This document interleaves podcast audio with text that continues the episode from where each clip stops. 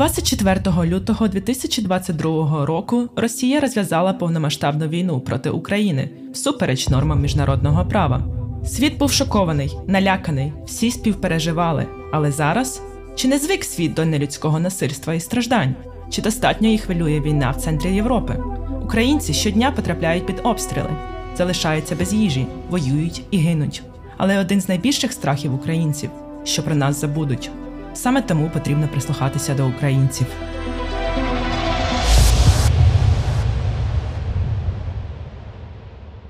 Привіт! Мене звати Олена Горобець. Мені 34 роки. Я журналістка, продюсерка, громадська діячка з міста Кропивницький. А також я мама двох синів. Старшому Любомиру 13, молодшому Володі 6. Як і мільйони матерів у своїй країні, я не знаю, як захистити своїх дітей від війни. У цьому епізоді ви почуєте 4 історії матерів, чиї діти лишаються в Україні. Які рішення їм доводиться ухвалювати? Як і чому вони діють, що відчувають протягом уже 9 місяців російської терористичної агресії? Це, зокрема, історія мами двох дівчат. Одній з них 11, а іншій 18. І вона вже вирішила допомагати як медик на фронті. Мене звати Карпенко Олена, я з Кропивницького, мама двох дітей. Одна донька вже повнолітня, друга неповнолітня, 11 років. І вже 9-й місяць ми живемо в Кропивницькому, я з меншою донькою, а чоловік із старшою донькою захищають нашу батьківщину.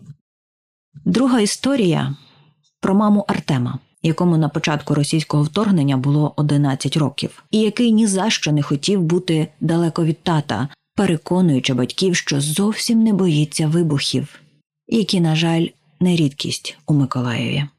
Мене звуть Іващенко Алла Володимирівна, я з міста Миколаєва. Працюю дистанційно, я вчитель англійської мови.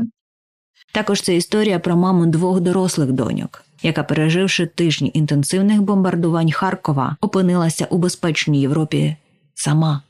Адже дівчата закохані, і ніякий страх за власне життя не може змусити їх розлучитися зі своїми хлопцями. Меня зовут Вероніка Машура, через О. Мені 47 лет. Я жила в Харкові.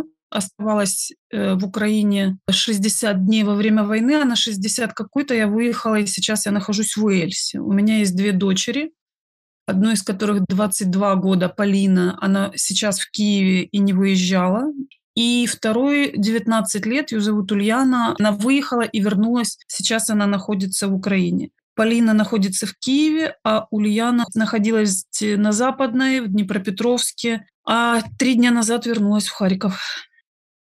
А ще я розкажу свою історію, на початку якої я була націленою на роботу і активізм, керована власними переконаннями і громадянським обов'язком, а тепер через 9 місяців під прицілом російських ракет у ролі рухомих мішеней сатанинського тиру, єдине, що можу думати, як захистити своїх дітей, як їх врятувати. Це страшний досвід, якого не побажаєш навіть ворогу, але щоб розказати всі ці 4 історії, ми мусимо з вами повернутися до їх початку, в кінець лютого 2022 року. Воздух войны витал уже давно, и многие сейчас вытеснили это из памяти о том, что последние несколько месяцев, в общем-то, все мы о войне постоянно разговаривали. Кстати, очень много замечаю таких феноменов, что люди сейчас в связи с шоком называют войну чем-то очень внезапным, неожиданным, ни с того, ни с сего. Ну, то есть взрывы, да, но ощущение войны было. И буквально за 3 дня я разговаривала с Полиной и сказала, что нам нужно иметь план на случай войны. Но все откладывалось потом. А вот родители ее парня план выставили и сказали, если вдруг война, если вдруг исчезает связь, мы собираемся у нас дома, у нас есть оборудованный подвал. На початку лютого у нашого молодшого сина був день народження. Ми поїхали у Харків. Це була перша подорож наших хлопців потягом. Повітря відчувалось густим, просякнутим страхом і напругою. Ми хотіли, щоб діти запам'ятали це місто і пригоду якомога яскравіше, щоб не перейнялись до часу нависаючою тривогою. А тому влаштували день 100% так, будь-яким іграшкам, розвагам. По-справжньому вірити в те, що війна розпочнеться, просто не хотілося. ми будь-що чіплялись за мирне життя і намагались будувати плани на нього. У мене не було такого відчуття, що потрібно хапати дітей і мчатися кудись, абсолютно не було. Навпаки, ми ніби вростали в цю землю, і я розуміла, що треба щось робити тут і зараз. Реально треба щось робити, не бігти, не тікати. Тому іноді, от коли я відмотую зараз цей час назад, мені навіть трошки страшно від цих думок. Якась навіть вина перед дітьми, ну чому так? Думаєш, боже, ну в тебе була можливість, от ніхто ж не застрахований. Хоча й поїхали б ми у Львів, ну і що? Ну там би могло прилетіти. Коли почалось вторгнення, наш молодший син гостював у бабусі. А в мене були заплановані зйомки з самого ранку. Тому саме учасниця нашої знімальної групи була тією, хто повідомив нам про те, що почалось. Зателефонувавши уточнити, чи скасовуємо ми з цієї причини зйомки. Так, ми їх скасували. Спакували тривожні валізи і поїхали до своїх батьків і сина. Я пам'ятаю, як роззирнулася довкола. Відчула такий зв'язок з усім, що бачу. Мене огорнуло таким затишком і відчуттям дому, що рішучість продовжувати кудись їхати просто розвіялась. Ми побачили, що наше військо відчайдушно дає відсіч, що розгортається волонтерський рух, і ми з чоловіком визнали, що теж не зможемо не долучитись. А діти лишились у бабусі і дідуся, бо там безпечніше. Далеко від міста, будь-яких можливих військових цілей, з людьми, які їх люблять, які про них дбають. Ніби на каникулах, тільки не зовсім. Наша младшая поехала отдыхать на Западную Украину на лыжи с 18 по 26. Соответственно, война ее застала на Западной Украине. А мы с Полиной были в Харькове. Полина взрослая, она живет со своим парнем отдельно. Они вообще у меня обе жили отдельно. Дети жили в квартире. Потом Полина сняла квартиру с парнем. Меня война застала в квартире, моего партнера застала в доме, это за городом, мою Полину застала в квартире в другом районе города. И когда началась бомбежка, я была в квартире одна, мой телефон всегда на беззвучном, всегда пожизненно на беззвучном. Но я каким-то непонятно седьмым чувством поняла, что мне звонят, и я подорвалась во сне, вот меня подбросило, я увидела 3 линии, ну то есть... Или сейчас у меня попуталось, я вижу, что звонит один, второй, я беру трубку, звонит третий, то есть звонят обе дочери, звонит мой партнер, и я слышу взрывы. Я пам'ятаю ці перші дні, коли там мала теж там плела сітки, там щось там різала, готувала. Я пам'ятаю, як в перші дні в нас був запит від знайомих на дрони. В перші дні буквально він написав: "Можете?" Ну, звісно, що можемо. І ми знайшли цей дрон, і ми з Софією їздили за ним. І я пам'ятаю, коли там тривога, Канатово, тоді були вистріли в Канатово, з Канатово йде дим, ми їдемо за цим дроном, і так реально адреналін зашкалює. Де взявся от той ресурс емоційний, психологічний. Ну, напевно, що реально була така установка щось робити, а коли ти щось робиш, то ти відволікаєшся і не усвідомлюєш глибини того, що відбувається. Я принимаю решение, что вся семья должна собраться на Северной Салтовке. Северная Салтовка – это выезд из города на окружную, но в тот момент я еще не понимаю, что это место наступления армии русской. Они послушно меня слушают, приезжают на Северную Салтовку, видят танки из окна 8-го этажа. Они разворачиваются и принимают план, который разработал парень Полины. И едут в подвал в другой район города, удаленный от Северной Салтовки, удаленный от линии огня. Первый день у всех мысли, естественно, о том, что день-два и закончится, не может быть, этого не может быть. Ну, то есть первая стадия шока – отрицание реальности.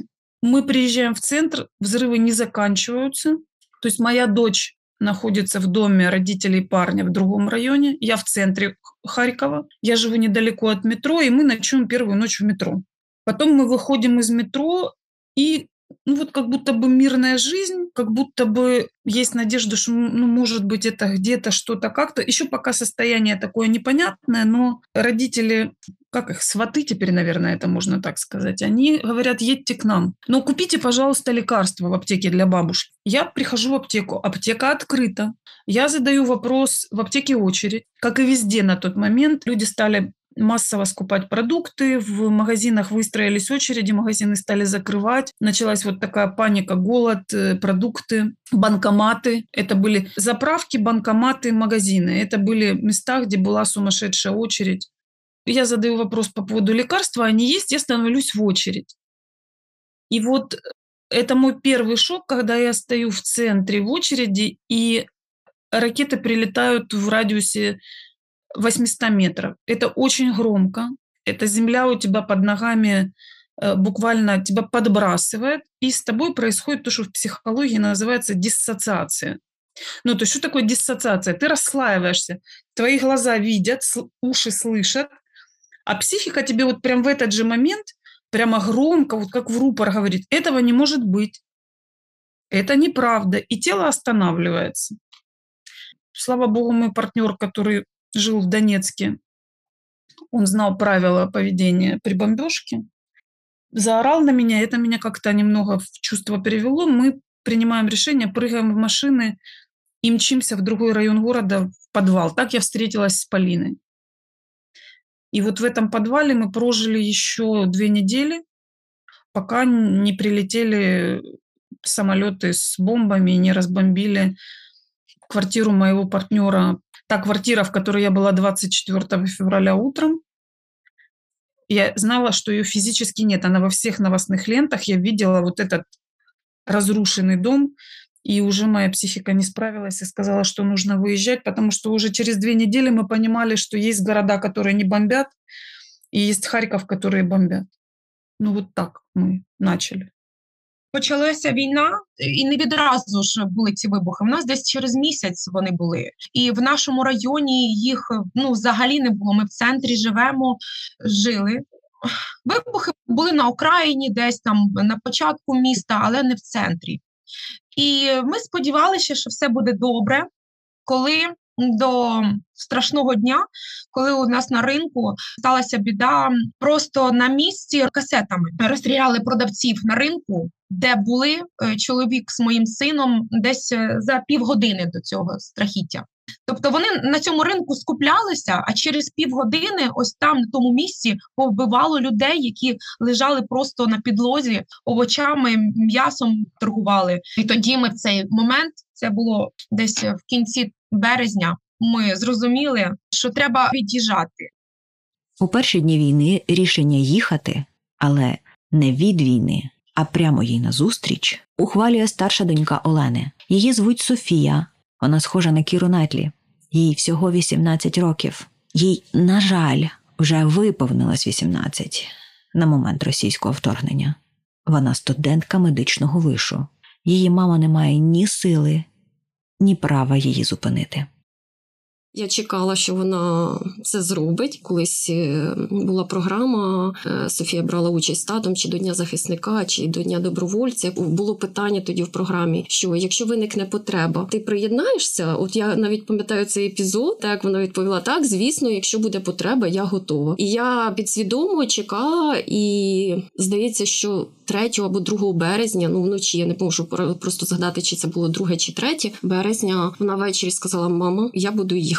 І я думаю, Софія, давай з цим переспимо. Вона переспала з цим, вранці сказала, я буду їхати. Я буду їхати, і почала складати рюкзак. Кажу, Софія, ти добре подумала? Вона каже, да, я добре подумала. Я повністю дієздатна, мені 18 років. Я повністю несу відповідальність за свої вчинки і за своє життя в тому числі. Ви в мене вклали скільки патріотичного виховання, я пройшла скільки вишколі, я вступила в медичний вуз. У мене є і теоретична база, і практичні навички парамедицини. Я була на ротації в Одеському госпіталі. Коли я можу чимось допомогти, то я не маю морального права сидіти на дивані. Я ж не можу сказати, ні, Софія, ти не поїдеш. Як ти можеш це сказати, коли справді в країні така біда твориться? Тут важливо усвідомлювати, що це вже не дитина, якою ти можеш скеровувати, спрямовувати, і вона до тебе дослухається. Вона до тебе дослухається, звісно, але все одно вчинить по-своєму.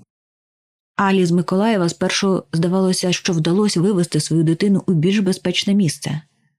Здавалося б, критична небезпека минула. Ми поїхали на Західну Україну, в місті Хмельницькому перебували там. до закінчення навчального року. Ми десь близько 3 місяців там були. Я його якомога більше намагалася відволікти від цих воєнних дій. Він працював, читав книжки. Дитина моя перший місяць набрала 7 кілограмів. Я кажу, ти вже дорослий, тобі треба скидати вагу. Він собі поставив ціль, відмовився від солодощів. І ми кожного ранку бігали в лісі, ми жили біля лісу. І уявіть, дитина моя скинула 7 кілограмів. Вероніка з донькою теж змогла відчути себе на якусь мить у відносній безпеці у центрі країни. Ми з нею, до речі, саме тоді познайомились. Мої діти в той час були все ще у бабусі, а я присвячувала весь час і сили роботі в гуманітарному центрі, де ми надавали допомогу людям, які приїжджали в наше місто, щойно вирвавшись з пекла, у яке їхні міста перетворювали російські бомби. Вероніка прийшла з наймилішим у світі білим песиком і запитала, як вона може допомагати. Мы прожили в Кропивницком вместе в одной квартире больше месяца. Вначале мы жили у родственников, потом мы поняли, что одно дело погостить, а другое дело мы смущаем таким количеством людей, и нужно снимать квартиру.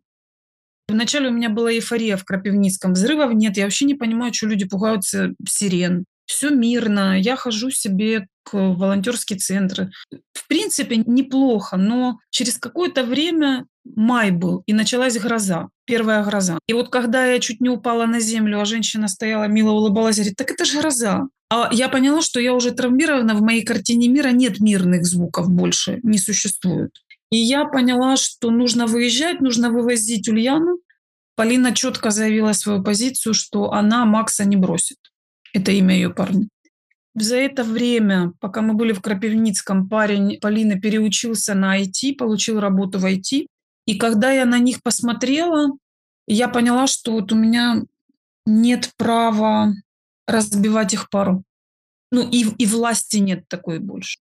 У нас был долгий разговор с ней, честный, о том, что как только станет опасно, она обещает мне, что она не будет делать выбор между любовью и жизнью. Пока это не опасно для жизни, она хочет оставаться в Украине и хочет быть рядом с Максом. С вот этим обещанием, что если будет опасно, она приедет ко мне. Я ее оставила, грубо говоря, под опекой Макса. І почалося літо, ми приїхали додому, на що я вже в дорозі планувала, що ми поїдемо в Чехію. І кажу, давай побудемо трошечки з татом, я зберу поки речі, там зимовий одяг залишу, візьму літній одяг, декілька днів, організую цей процес. І він погодився, і ми вже збирали речі, валізи збирали. Потім, коли вже наступив той день, він каже, мама, я не поїду, ти можеш їхати куди хочеш сама. Але я залишуся тут з татом. І я дуже ображалась довго. У нас були там дискусії такі на підвищених тонах. Я кажу, як це так, не можна, ми з тобою домовилися, як так? Він сказав, що твердо відповів, що мама, я не поїду, я буду з татом. То що в них такий зв'язок був, навіть я казала, що він більш тата любить, чим мене. Хоча я ніколи не ревнувала. Тато його також казав, синок, треба їхати, треба бути в безпеці, все добре, зі мною все добре буде. Але він не захотів. Містечко, у якому живуть наші батьки, знаходиться за 100 кілометрів від найближчого великого міста. Там немає жодних військових об'єктів, жодних великих інфраструктурних об'єктів, які теж з перших днів були під ударом. І ми були абсолютно спокійні за безпеку дітей там, аж поки одного дня, коли вони допомагали бабусі у саду, просто над їх головами не пролетіла російська ракета. Як розповідали вони потім, ракета летіла так низько і здавалося, що повільно, що можна було розгледіти всі символи і прочитати надписи. Я слухала цю історію по телефону і відчувала, як все всередині мене вкривається льодом. Я вчора спілкувалася зі своєю однією ученицею, вона там старша жінка, вже професор біохімії, вона каже, Ліно, ти ж розумієш, що дівчинців там в таких умовах, холоду, антисанітарії, це небезпечно довго бути. Я розумію. Я кажу, я усвідомлюю, а що я можу зробити? Я можу купити тепле взуття, максимально убезпечити теплим одягом. Все, більше нічого, це мій максимум, що я можу ще зробити? Я можу підтримати таке відчуття, ніби тебе напополам розділили і все. В общем-то, моя ідея основна була вивести Ульяну. А вот с Ульяной уже довольно тяжелая история была, потому что Ульяне 19 исполнилось 22 мая. Это важный момент. Если бы ей было 18, у меня еще была бы юридически над ней власть, и, будем честными, право пользоваться документами как матери. Я не знала ее парня до сих пор. Я увидела его один раз. Мне он не понравился. Но я видела, как она с ним счастлива. Это ее первая любовь, это ее первые отношения. И я помню себя при первой любви. То есть он для нее весь мир. Тот случай, когда эта любовь затмила ей войну, тем более, что она не слышала реальной бомбежки, она была на Западной. И вот эта свобода, что она как бы взрослая, и она его любит, он любит ее. Я поняла, что у нее запаморочені мозги. Но я получила от нее, признаюсь честно, искренне, вот как на духу, методом некоторых манипуляций, что, ну и это правда, у меня две собаки, одна огромная, одна маленькая, я одна, чтобы она меня сопроводила, приехала со мной в Англию и получила хотя бы визу, а потом возвращалась. Я кажу, добре, будемо від'їжджати на якихось пару днів, на тиждень, просто відпочити під час літніх канікул. Організували поїздку за кордон, були на морі. 10 днів для нього було каторгою, уявляєте собі, що все all-inclusive. І дитина каже, мама, я вже не витримую твої оці постійні екскурсії, я вже хочу додому, я хочу до тата. Я кажу, як? Ну так ми переїдемо. Тато нас заспокоював, підтримував, каже, синок, там відпочивай, набирай сил, здоров'я, тобі потрібно відпочити. Він постійно з татом на телефоні, тату, залишилося стільки-то днів, залишилося стільки-то днів. Я дивувалася, як може дитина, да, от не радіти тому, що, ну, можливо, для когось буде там мрією. Я прийняла рішення, що я не маю права відлучати дитину від батька, тому що якщо щось трапиться з нами, то це буде з нами разом. Ми живемо в центрі міста, що з нами нічого не трапиться. Якось заспокоювались. То в Германии ее укрыло совсем полностью. Она была все время в телефонах, она все время с ним была на переписи. Он, видимо, испугался, что она забудет о нем и бросит его. И стал со своей стороны манипулировать и ставить условия. Или я, а я тебя не дождусь. И вот я, когда видела, как у нее там все болит, и как она рыдает, и как она... Я в Германии, ты пойми, она могла обратиться в полицию на законных основаниях. Она мне говорила, мама, ты не имеешь права забирать мой паспорт. А я забрала у нее паспорт. И у меня вот эта каша в голове от того, что я как психолог, я понимаю, что меня впереди с ней не ждет ничего хорошего. Это разрыв отношений. Я ее потеряю. Ну, то есть физически она будет рядом со мной, но у отношений будущего не будет. Она мне не простит. И в свете того, что вынужденная эмиграция – это серьезный удар по психике, это как смерть близкого человека. А когда ты на смерть этого близкого человека налагаешь еще и то, что ты прекратил отношения, у меня был риск навсегда потерять отношения с ней. Вот прям навсегда. Я понимала, что это мои тревоги, что мне с ними надо справиться. И у меня был с ней точно такой же разговор о том, что ты едешь, подвергаешь свою жизнь опасности. Она говорит, на тот момент она возвращалась на Западную Украину. Там безопасно, я не слышу там даже воздушных тревог. И я его очень люблю. Ну, это было, конечно... То есть у меня было ощущение, что вот она у меня сердце вырывает прям, и прям вместе с ним она уходит. На тот момент, когда я сказала, если такова цена, чтобы ты меня продолжала считать мамой, я соглашаюсь, но опять же при условии, что если опасно, то обещай мне, что ты сразу же приедешь ко мне. Ты знаешь, когда я ей отдала паспорт, она сама самостоятельно купила билеты на самолет до Украины. Она всю логистику, он ей все купил, но паспорт был в моих руках, и мы торговались еще. И это было 2 суток таких бесконечных переговоров. И когда я отдала паспорт, она мне сказала, мам, теперь я верю, что ты меня любишь. Но когда я ее посадила на автобус, я плакала 2 дня, потому что у меня был один вопрос, а если она умрет, я смогу себе простить это или нет? И мне уже не хотелось ни Англии, мне вообще ничего не хотелось, мне хотелось только забрать детей из этого ада, и поэтому я застряла еще на 40 дней. Я не доезжала до Британии еще, нет. Я под любыми предлогами не могла въехать в Англию. Ну, то есть у меня были объективные там какие-то документы с собаками, но я сидела и привыкала к тому состоянию, что, ну, во-первых, если вдруг что-то, я на машине сразу еду в Украину, я не могу Ла-Манш пересечь. И вот эти 40 дней, пока я еще была, уже была не в Украине, но еще не была в Англии, я привыкала к этому новому состоянию. В українській традиції 40 днів є дуже символічним терміном для мами і новонародженого. Протягом 40 днів їм не можна було виходити між люди і приймати гостей, щоб ніхто не глянув лихим оком і не зурочив. На 40-й день їх благословляли в церкві. Мама поверталася в громаду, новонароджений ставав її частиною. 40-й день також символічний після смерті. Вважалося, що саме на 40-й день душа остаточно покидає землю. А рідні мусять за цей час навчитися жити без того, хто їх покинув. Це було 22 серпня. Нас вибуховою хвилою пошкодило наш будинок.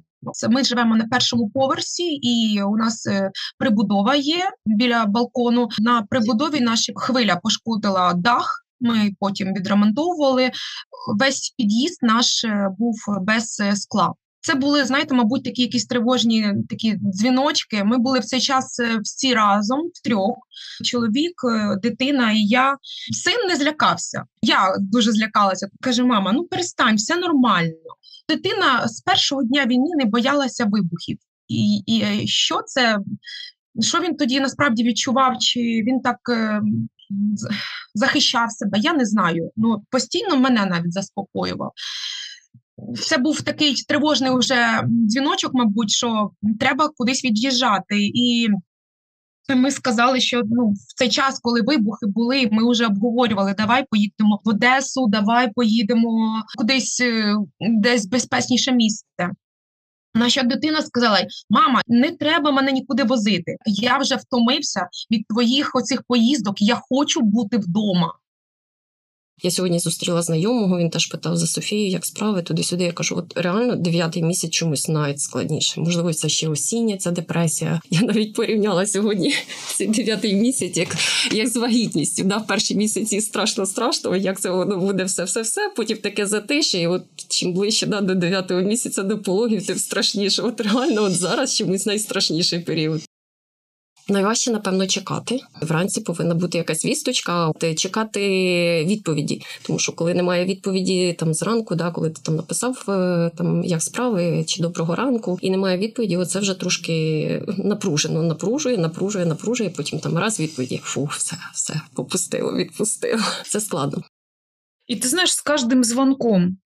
От я їм дзвоню, а у них щасливі голоси. Мама, все класно, не переживай. Ну, я вначале как разговаривала как с банкоматами, мне ничего не проникало, у меня была на них куча обиды и злости, что они такие дурные, молодые, не понимают всей этой ответственности, они не отдают себе отчет, они, ну, в общем, потом я такая херовая мать. На каждый вопрос, это же такой дикий стыд и вина. Боже мой, вы здесь одна, а у вас есть семья, у вас есть дети, а где ваши дети? В Украине? И это же бесконечное количество случайных контактов, и каждый раз тебя вот этим вопросом вгоняют в стыд, в вину. Но выныривала я оттуда только звонками детей. Вот я созванивалась и сверяла их реальность со своей внутренней. И после этого я еще долго с собой разговаривала, и говорила себе так, сегодня ты сделала все правильно. Вот сегодня им точно лучше там, чем с тобой. Завтра опять. И так вот с 7-8 дня я принимала и разрешала себе принимать, что я сделала правильное решение. Що допомагає триматися, це менша донька, однозначно, на нього відволікаєшся, мусиш там допомагати, мусиш переключати їй теж увагу. Я от спостерігаю, як менші діти, вони психологічно стійкіші, мабуть, ніж дорослі, тому от наприклад, Настя знає, що таке лихо в країні відбувається, але вона не дивиться новини, вона, на відміну від мене, не читає там телеграм-канали і навіть уникає цих розмов, коли ми з старшими, там, з друзями, з подругами заводимо розмови про військові дії, то вона просто відходить десь, там переключає свою увагу там десь на телефон або там щось роздивляється. Тобто психологічний такий захист тут в дитини меншої, якийсь такий, от вона собі така стресостійкість, переключати увагу, не відволікатися на погані новини. От в неї такий спосіб захисту психіки, напевно, спрацьовує. Справді тримає менша донька. Плюс я максимально завантажую себе роботою. На мене лягла частина обов'язків чоловіка. Плюс відновила там трішки заняття з англійської мови. У мене перша спеціальність – викладач англійської мови. От себе максимально завантажила роботою. Ну, це не завжди допомагає, насправді. Тому що буває, ти вночі прокидаєшся і такі, вночі нічого хорошого взагалі не приходить на думку, звісно. Ночі найстрашніші, насправді. Перші місяці у мене було дуже багато роботи в гуманітарному центрі, потім подкасти, відео. Власне, те, що допомагало триматись на плаву. Все було на адреналіні, і втоми не було, а потім почало потрохи вкривати від виснаження. Сну, однак, не було. За ніч бувало по 3 повітряні тривоги, і страшно, певно, на підсвідомому рівні було проспати ту саму. У нас бабуся живе за 30 кілометрів від міста Миколаїв. Ми прийняли рішення, що ми кожного вечора будемо туди їздити. І ми насправді дійсно кожного вечора треба було до комендантської години встигнути. Вчив він уроки до 10-ї, до 11-ї, якщо щось треба було, якісь тексти чи вірші вчити, то і навіть довше. Відповідально, він відносився до уроків і ніяких боргів у нього ніколи не було. Цей день, от в цю ніч, я не знаю, чому ми зробили уроки раніше, ніж зазвичай. О 9:30 він вже ліг спати. Перед цим ми з чоловіком обговорювали, їдемо чи не їдемо. І якось ми вирішили в цей день, що ми не поїдемо. І так спокійно на душі було. Я якось так себе вільно почувала. Цей раз я лягла на своєму ліжку біля чоловіка. Побажали сину, в нас завжди традиція така, обійняти його, бажати йому тихої ночі, сказати, що ми його дуже любимо. У нього є його улюблені ведмедики, які він обійняв. І так спокійно було. От не було ніяких перечуттів. Я не знаю чому. Як мати, я мала це відчути, що у мене тривожність кожної ночі, кожного вечора. От я себе за це так картаю, що чому я не відчула ось цей весь жах, що має статися біда, чому? Ми ж могли б виїхати.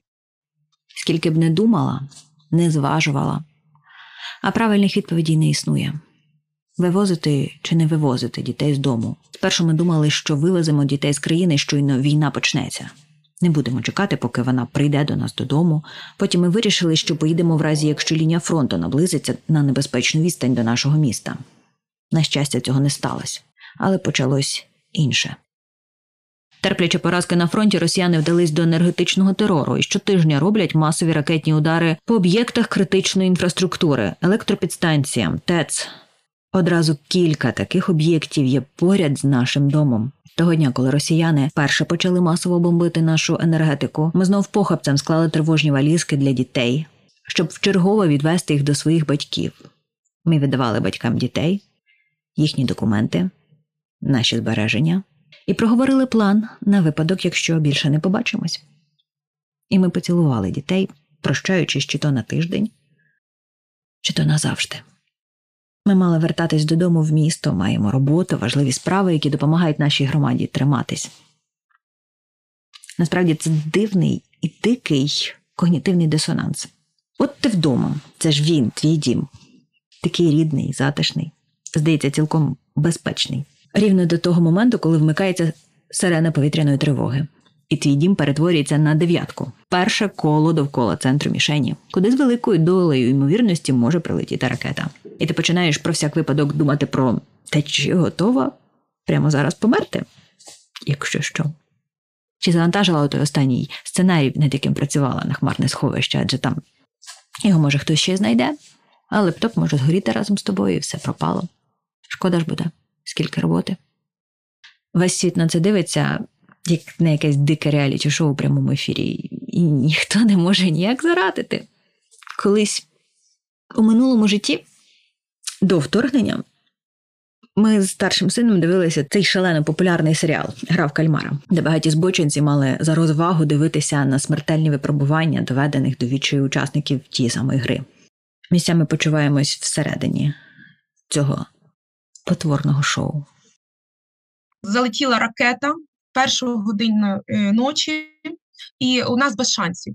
Тобто ми не могли навіть зреагувати, тому що перша ракета і влучила безпосередньо в кімнату моєї дитини. Він спав в цей час. Ми прокинулися від того, що дитина почала сильно кричати «Папа, ноги!», його привалило ноги. Був дим, був надзвичайний угар, такий, що не було навіть можливості дихати. І ми побігли на голос. Ми нічого не бачили, на голос почали бігти до нього. І тато хотів підняти оцю стелю, тому що стеля впала на нього. І якби дитина лежала головою в іншу сторону, то його привалило повністю, навіть би ми не почули його звуку. Саме те, що він лежав в іншій стороні, він привалило його по ноги. Ми хотіли підняти цю плиту, але, уявляєте, на нього впало 4 поверхи. Ми живемо в 5-поверхівці, і на дитину відразу в один момент впали 4 поверхи. Я підбігла до нього, він весь чорний, весь в диму, в попоті. Я навіть не розглянула його, тільки обняла, скажу, синок, все буде добре. І тут почула ще один взрив. Вибух був страшенний, потім 3-й. Коли я вже вибігла на вулицю, вже 3-тє влучання було, поруч знаходиться спортивна школа, і вони поцілили саме туди. Прорвала труба в 5-поверхівці і почала текти вода з 5-го поверху, і це все на 1-й поверх, я впала, натягнула білий халат, він в мене чорний був, бігла, я кричала так, що в мене потім 2 дні голосу не було, кажу, люди, допоможіть, моя дитина під завалами. Ніхто не міг, ніхто нам не допомагав, тому що люди були заблоковані в будинку і не було в них доступу до нас. Потім прийшла аварійна допомога десь через 30 хвилин, але весь цей час дитина мужньо трималася, він не плакав, він був в стані шоку, і я була роздратована, що я не можу йому допомогти, я не можу ці кляті плити брати. На колінах можна було тільки підповзти до нього. 7 страшенних годин дитина мучилась. Я не знаю, як я пережила ці 7 годин. Я там і втрачала свідомість, і була в стані такого шоку. Мені лікарі казали, що «Мама, чого ви кричите? Заважаєте працівникам працювати, вони працюють, ви їм заважаєте». Я кажу, зробіть щось, щоб дитина не мучилась, не страждала. На що вони мені казали, давайте ми вам зробимо ін'єкцію, поспіть. Як поспіть? Ви розумієте, що ви мені кажете? Моя дитина під завалами, ви мені кажете поспіть. Він просив потім дуже пити. Мама, пити хочу. В нього чорні губи було, весь в сажі, в такій копоті, що я просто мені страшно і важко дихати було в цьому угарі. Страшенно було важко горлу, тому що очі були наповнені оцією сажею. Було не то, що страшно перебувати. Тяжко усвідомлювати було, що дитина зараз її витягнуть, і вона залишиться без ніг. І в мене оці всі відчуття були, що дитина моя залишиться без ніг, як я буду жити. Але виявилося насправді, що саме справа не в ногах. І коли його витягнули, я побачила, що ноги, це було о 8:00 ранку, тому що їхати до швидкої, 10 хвилин. Нас вже записували, 7:55, з'ясували там, яка школа, рік народження дитини. І я зраділа, що у дитини ноги цілі. І думаю, все гаразд буде, все добре, зараз йому поставлять гіпс. І отак розраховуючи на гарний кінець, що, думаю, зараз заберемо його додому, хоча... Я йому так і казала, коли ми їхали швидкий, він був при свідомості. Уявляєте, 7 годин дитина при свідомості була. І він каже, мама, я не хочу в лікарні довго залишатися. Кажу, синок, нам зараз тільки 2 ноги поставлять гіпс і все, ми поїдемо додому. І він каже, мама, я ж сьогодні в школу не зможу навчатися. Він думав про навчання. Я пам'ятаю, в перші місяці, коли вони були на південному напрямку, після Києва вони приїхали, вона пройшла багато вишколів з парамедицини і хотілося когось рятувати. Я так хочу вже когось там рятувати, що ж таке? Кажу, Софійка, доця, ти тішся? Слава Богу, там 4-5-0, нема кого рятувати. А потім, коли вже почалися евакуації і по розмовах я відчула, що це накладає свій відбиток однозначно, тому що це складно. Складно, мабуть, в першу чергу психологічно, що потім ти проживаєш це ввечері, в сні, проживаєш ці всі моменти, і ти розумієш, що за цією людиною так само є родина, є дітки, є мама, є там чоловік чи жінка. Це надскладно. І це трагедія не лише його особиста, це трагедія людини, це трагедія того самого парамедика, який повинен зробити максимум, щоб стабілізувати його фізичний стан і передати в лікарню живим. Якби вони знали, наскільки складно виношувати, наскільки складно виховувати дитину і не просто виховати, а щоб він був чесною, доброю, порядною і щасливою дитиною, хоч би друга ракета, ми б швидко зорієнтувалися. І коли його витягли, він був в свідомості і каже, мама, я не зможу бути на уроках і давай ми недовго будемо в лікарні, ти мене забереш. Я кажу, так, синочок, я тебе дуже люблю, я не дозволю, щоб тебе там тримали довго. Зараз, кажу, гіпс, кажу, ми забираємо тебе додому. Такі були піднесеному настрої такому цілий день. Ми навіть не усвідомлювали, що справді справа не в ногах, а в тому, що цей удар страшенний, який обрушився, коли упала стеля на нього, саме цей момент відігравав його здоров'ї. Тобто, наскільки сильний був удар, що його внутрішні органи не витримали. Він був при свідомості, а потім ввечері мені повідомили, що його не стало. Як таке взагалі можливо? Він, каже, скільки переніс, і тут серце не витримало. Як? Інтоксикація пішла на всі органи за декілька годин, і навіть якби ми штучну нирку йому поставили, нічого б не змінилося. Чому саме моя дитина? Чому не відразу нас вибуховою хвилею не здійняло там в небо, і ми не розчинилися в повітрі, як сусіди там з 5-го поверху, яких просто винесло від удару, їх не стало в один момент. Мене забрали сенс життя, і я не знаю, як з цим жити. Як прокидатися кожного дня, розуміючи, як в цих реаліях мені взагалі жити. Я намагаюся не плакати. Мій син дуже не любив, коли я там нервую, коли я плачу. Він казав, мама, ти сильна, припини плакати, припини нервувати.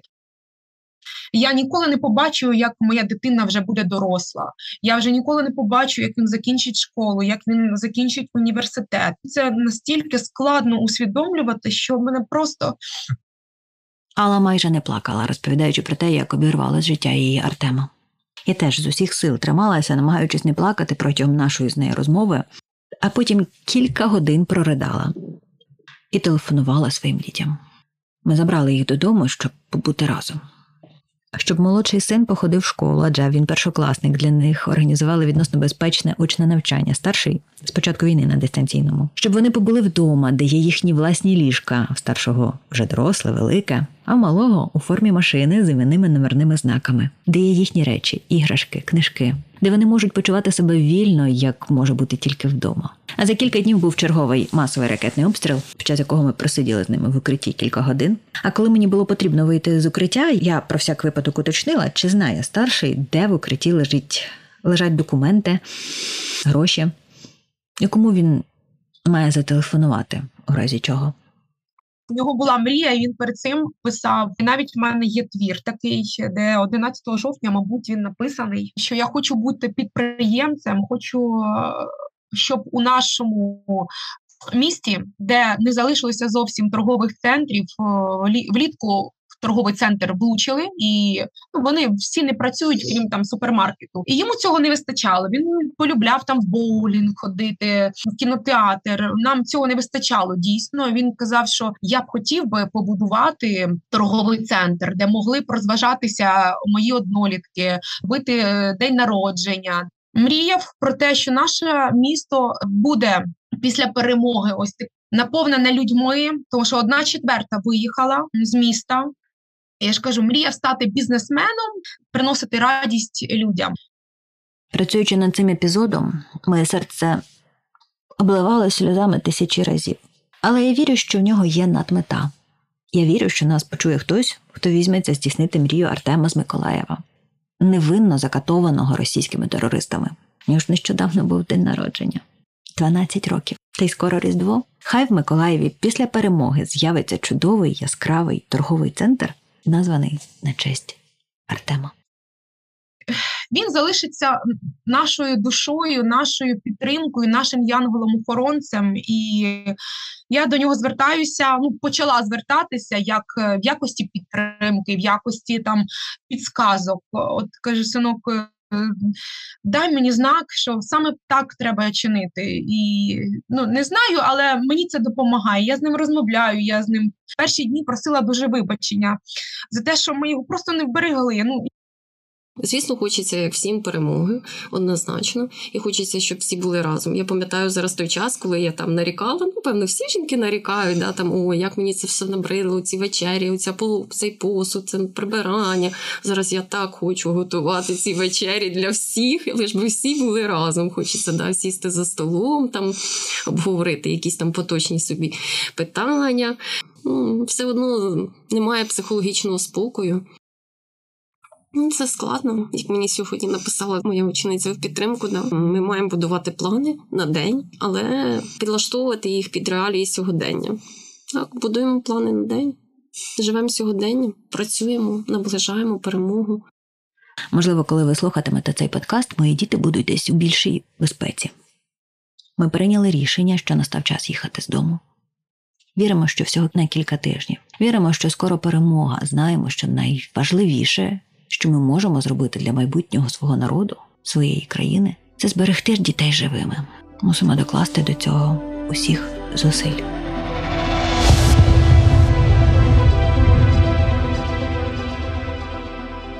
War at Home є подкастом виробництва Bosa Park Productions та Elder Academy. Всі епізоди подкасту розроблені та записані в рамках проєкту Digital Media Lab за підтримки та фінансування Федерального міністерства закордонних справ Німеччини. Якщо вам сподобався подкаст, будь ласка, підписуйтесь на нас та рекомендуйте його іншим. Адже ця історія – одна з багатьох, які треба розповідати. Постійно. Щоб російська війна в Україні була не забута. Щоб люди продовжували чути українців та допомагати їм. Слава Україні!